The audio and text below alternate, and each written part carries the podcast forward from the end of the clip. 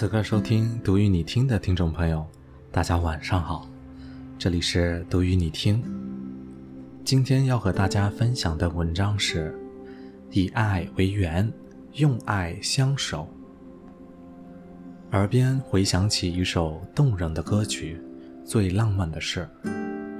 我能想到最浪漫的事儿，就是和你一起慢慢变老，一路上收藏点点滴滴的欢笑。留到以后坐着摇椅慢慢聊。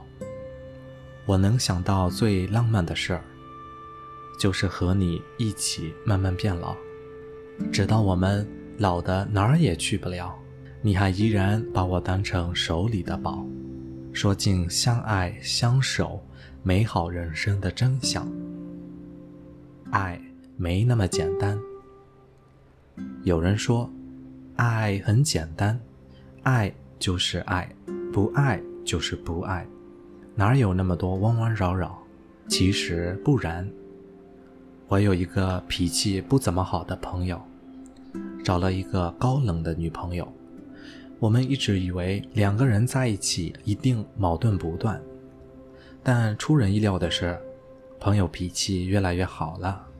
有人问他是不是女朋友的功劳，他摇了摇头说。是女朋友比较重要。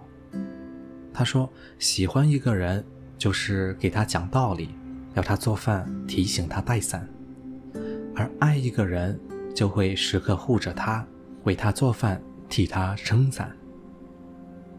爱是真心实意，没有等价交换。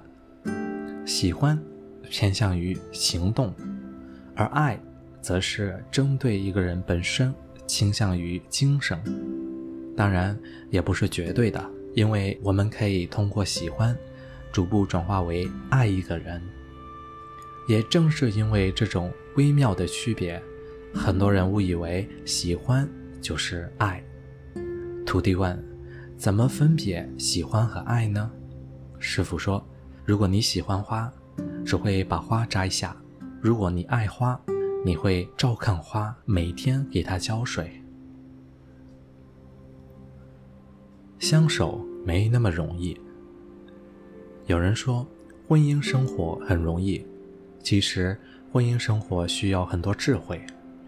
小茹丈夫远走他乡，去了外地工作，事业做得顺风顺水，为妻子小茹和女儿创造了良好的生活条件。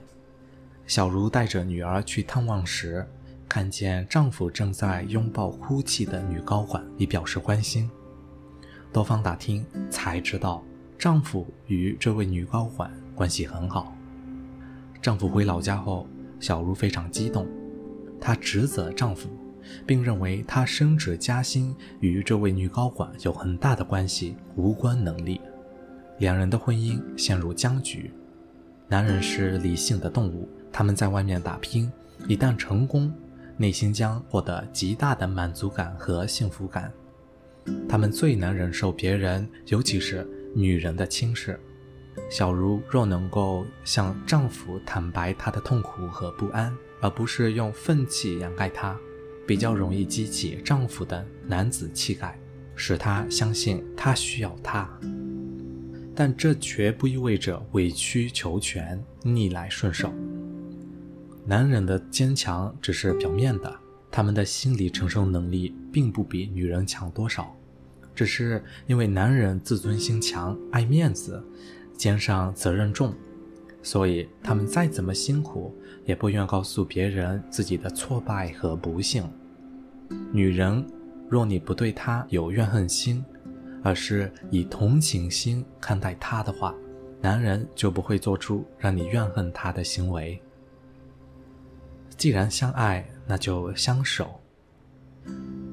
百年修得同船渡，千年修得共枕眠。《白蛇缘起》里的许宣意外救起小白后，为了帮助小白找回记忆，他们一起去冒险。后来，小白知道自己是妖，离开了许宣。许宣为了能和小白在一起，求小狐狸让自己变成妖。在一场大战结束后。